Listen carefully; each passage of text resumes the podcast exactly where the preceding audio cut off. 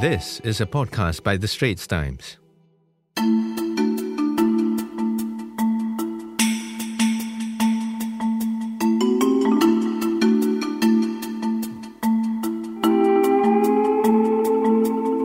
Hello, you're listening to In Your Opinion, and I'm Lynda Hong, ST's assistant podcast editor. In this special, we're going to look at Budget 2024. Titled Building Our Shared Future Together, Budget 2024 was delivered by Deputy Prime Minister and Finance Minister Lawrence Wong in Parliament yesterday, on February 16, 2024.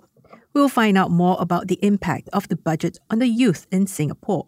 For that, we have Cherlyn Ng, young leader of Creative Media Publishing Union, which is affiliated to NTUC. She's 35 and she works as a video producer and is a mother of two young children. Welcome to the show, Cherlyn. Hi, a very nice opportunity for us to meet you and Jod. Okay, and also in the studio, we have Jod Gill. He's a global employer services partner at Deloitte Singapore. Welcome to the show, Jod. Thank you. Yeah, delighted to be here, especially after such an eventful budget that, that was announced earlier today. Yes, and let's talk about some of the things that we have seen in the budget. Cherlyn, which part of the budget announcement stood out most for you? Mm, I think the ones that I quite interested with is actually for the youth upskilling efforts. Yeah, it's something that encourages the youth to upskill themselves more and also to motivate them to learn more for their career in the future. Okay, and as we were saying, Singaporean workers above age 40 are getting quite a bit of perks to go for reskilling. With the SkillsFuture Level Up program, $4,000 would be topped up in their SkillsFuture account in May 2024. And they can choose to do elected training programs. These could be part time and full time diplomas, post diplomas, undergraduate programs, and progressive wage model sector courses. But in a fast changing world, are there more people wanting to level up in their early 30s? 30s. Cherlyn, what are your views? Mm, I personally feel it's very, it's very good to allow 30s um, youth or even like adults, young adults like myself, to be able to upskill ourselves. Because, for example, like um, if I were to have a mid career switch for my current career, for example, I would use this to give me the opportunity to experience, to gain more exposure before I actually change a new job. And do you think that, you know, the 30s should actually be given an opportunity to be part of this program? I think so. And I, I, think we may see that in future budgets because I think this top up is very generous. I think it will be very welcome and it will drive significant positive outcomes for Singaporeans that can participate in this program. We saw the deputy prime minister talk about Singapore's efforts to attract R&D, innovation, um, these well-paying jobs for our citizens in the future. That need to switch mid-career or that desire for some Singaporeans to do that. It's you know it's perfectly understandable why we had to pick a line in the sand, and you know forty is as good as any age, I guess, to kind of for the government to pick. But I think there will be significant demand and significant clamour for this to be extended to earlier age groups. So you know you would think at least thirty onwards, there will be people in that same bucket who will feel I may need to reskill to maybe a tech sector role or other roles where there might be more opportunity to get career advancement in the future. And I think connected to that, I think there's also the lapsing of course fees relief, which will come into effect from YA26, which theoretically that group, that sandwich group, if we call them, could access until YA26 to get some relief for course fees in terms of that reskilling piece. But they won't be able to access that after YA26 from YA26 onwards. So I think again that will that will increase the demand to bring this very generous benefit, I think, to younger Singaporeans. And as they say, you know, 30 is the new 40, right? So but Cherlyn, then what about for you? You're 35 this year. What are your friends talking about when they are thinking about reskilling then?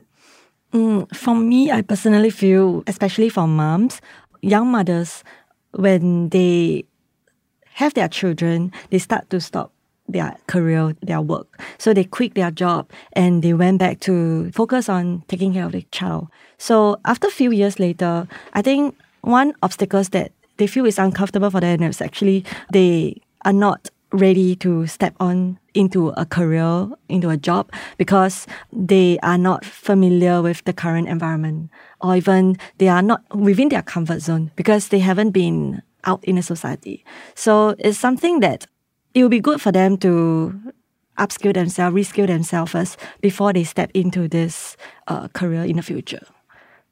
And Jod, do you think that there's actually, you know, we've spoken about how there's actually room for reskilling and drawing the line in the sand for the 40s. But do you think there will be an impact if we were to give the younger workers a chance to take part in this as well? I think it's it's always very difficult to balance priorities because there are so many there are so many needs and so many groups that would ask the government for support. So uh, ultimately, there's always a prioritization of needs, and so I think it's understandable why we've started at 40. Now, clearly, there would be a cost attached if the scheme was extended to, say, 30 or to 25. But I think if we, we look at the budget from a wider context, it was all, for me, about preparing Singapore for the opportunities and the challenges that will come through in the future. So, if you look at it through that lens, I think it would be a very worthwhile investment for us to spend that money and to make it available. And I think it would also be very welcome from employers because what we find, I think, or you know, from an organizational perspective, is when mature individuals, people with experience of being in the workforce, redeploy and they come in, they come with a much wider skill set that can be very valuable for employers because you know it's it's a very different mindset that you're bringing in compared to a graduate or a, or a new entrant into the workforce. So I think that could be very powerful to help Singapore add value and to remain here in Asia Pac to enhance the competitive advantage that we currently have. But I think it's it's really important. It is it's clearly top of mind as well for the government, where we heard the deputy PM talking about, you know, yes, maybe we have been ahead, but everybody's trying to catch up and everybody is, is coming through, you know, with similar schemes and similar programs to try and attract the large employers, to try and attract the, the most talented individuals into their countries. Another topic that DPM Wong talked about during the budget was housing. And there's also the open market voucher under the Parenthood Provisional Housing Scheme.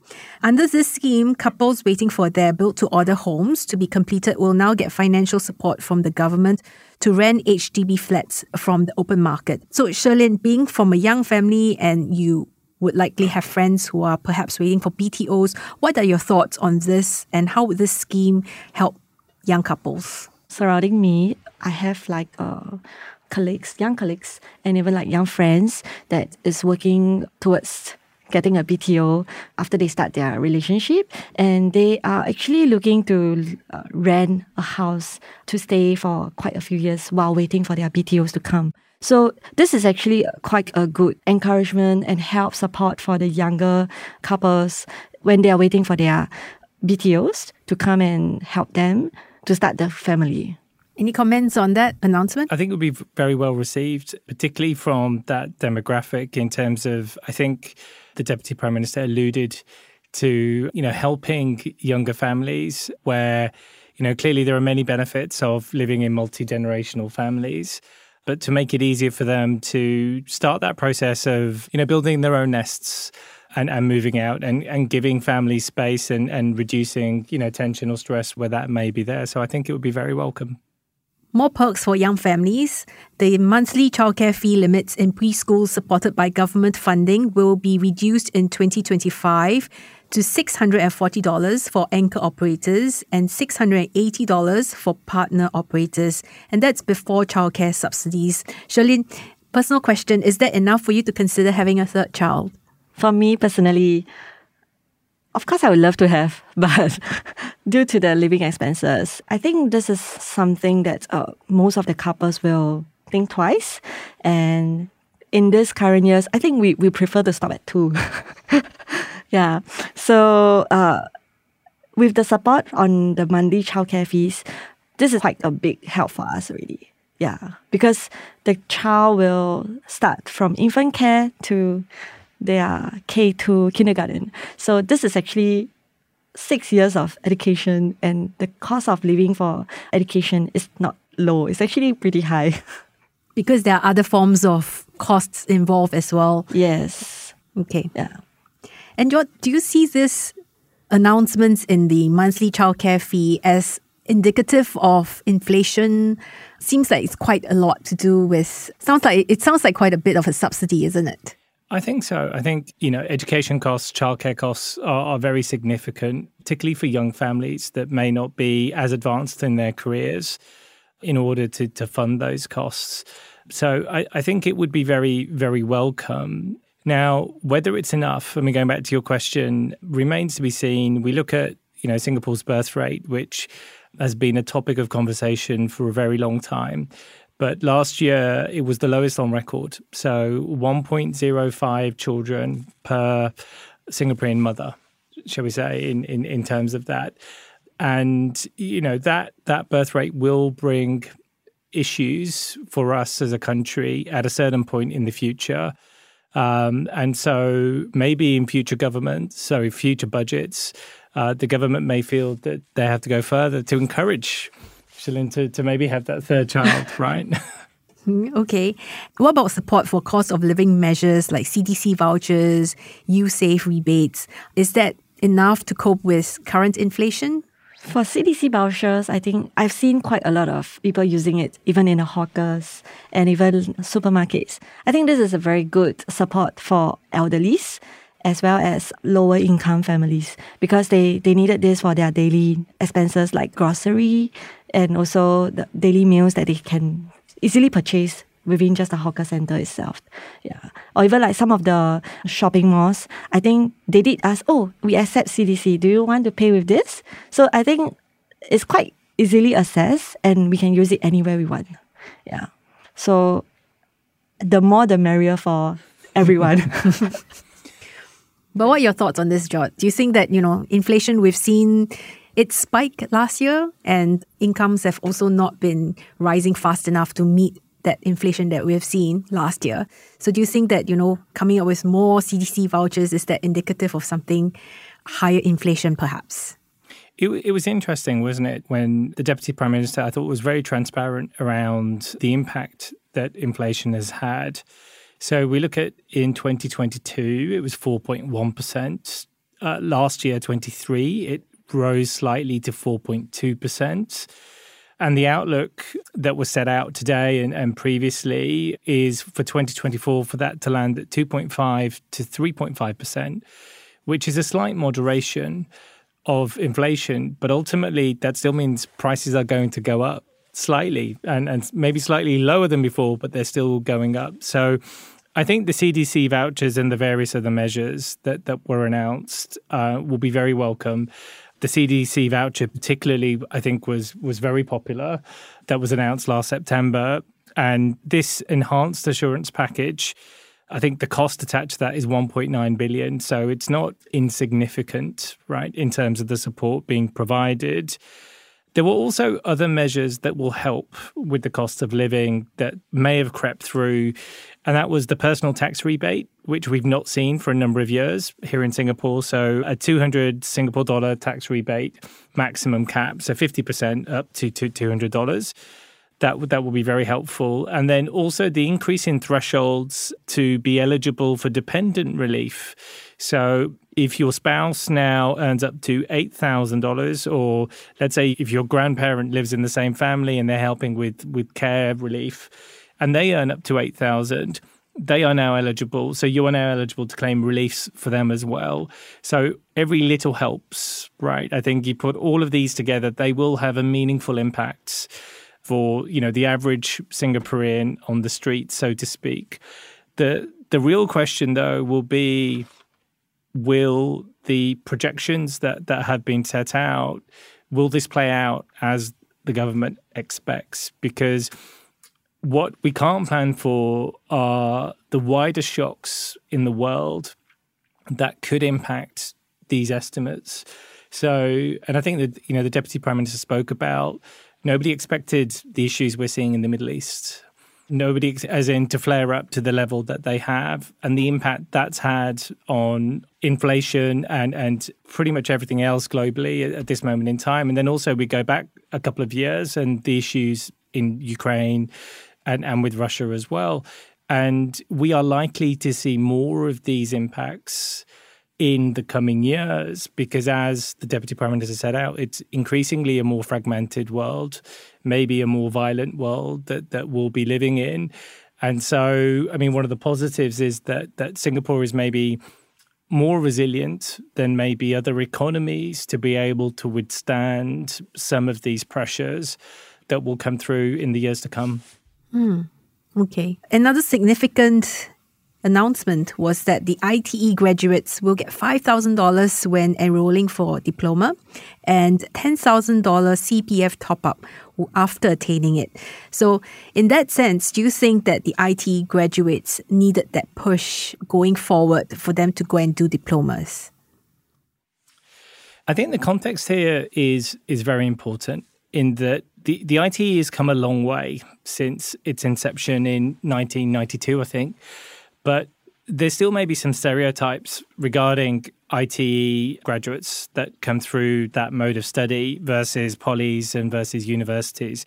So I think it was very clear that the Deputy Prime Minister was trying to provide encouragement and support and to ensure that there wasn't perceived to be a gap in terms of graduates that are entering the workforce from the ITE route versus the, the other routes that, that I just mentioned. And also, I think it's really important for us as a society and also from an economic perspective that we value a very diverse range of skills that we all need um, to help build a stronger and, and thriving Singapore. And and personally, I mean, I was I was quite I, I wouldn't say shocked. I mean, I, I would say you know the, the, the quantums were very significant that were mentioned. And I think are going to make very meaningful differences and may encourage people, right, in terms of the ITE route, which is probably what this was designed to do. So I, I think it will be seen very positively. And Cherlyn, any words from you about ITE graduates getting the top ups? Mm, I think it's, I agree with Jod. It's very um, good encouragement for the ITE students. And even for Young NTUC itself, we did encourage ITE a lot as well, like or even other campus like uh, Polys as well. So we do run roadshows with them. We do um, have like some um, touring sessions or even like uh, inviting them to uh, join some of the Young NTUC events. So through this, it also helps to encourage the ITE students to pursue further in their studies, like uh, in the polys, and also when they even got a job in the future after getting the diploma, they even got the perks of the CPF, which I think even for ourselves, we also would love to have it as well. yeah, but I personally feel uh, it's quite a good encouragement for everyone to, even if my, our kids are also from ITEs, I think this is a good start for the children to going further. Mm. Thanks, Cherlyn, for coming on to our show to share your immediate reactions to Budget 2024. Thank you for inviting us today. And uh, thank you, Jod, for your insights. Thank you. It's been fun. Well, that's a wrap for In Your Opinion. I'm Lynda Hong. You can email us your thoughts on this issue. If you'd like to read more of ST's Budget 2024 coverage and opinion columns, the link is in our podcast show notes. Thanks for listening. Send your feedback to podcast at sph.com.sg. Find us on Apple Podcasts, Spotify, or within our Straits Times app. Thanks for listening.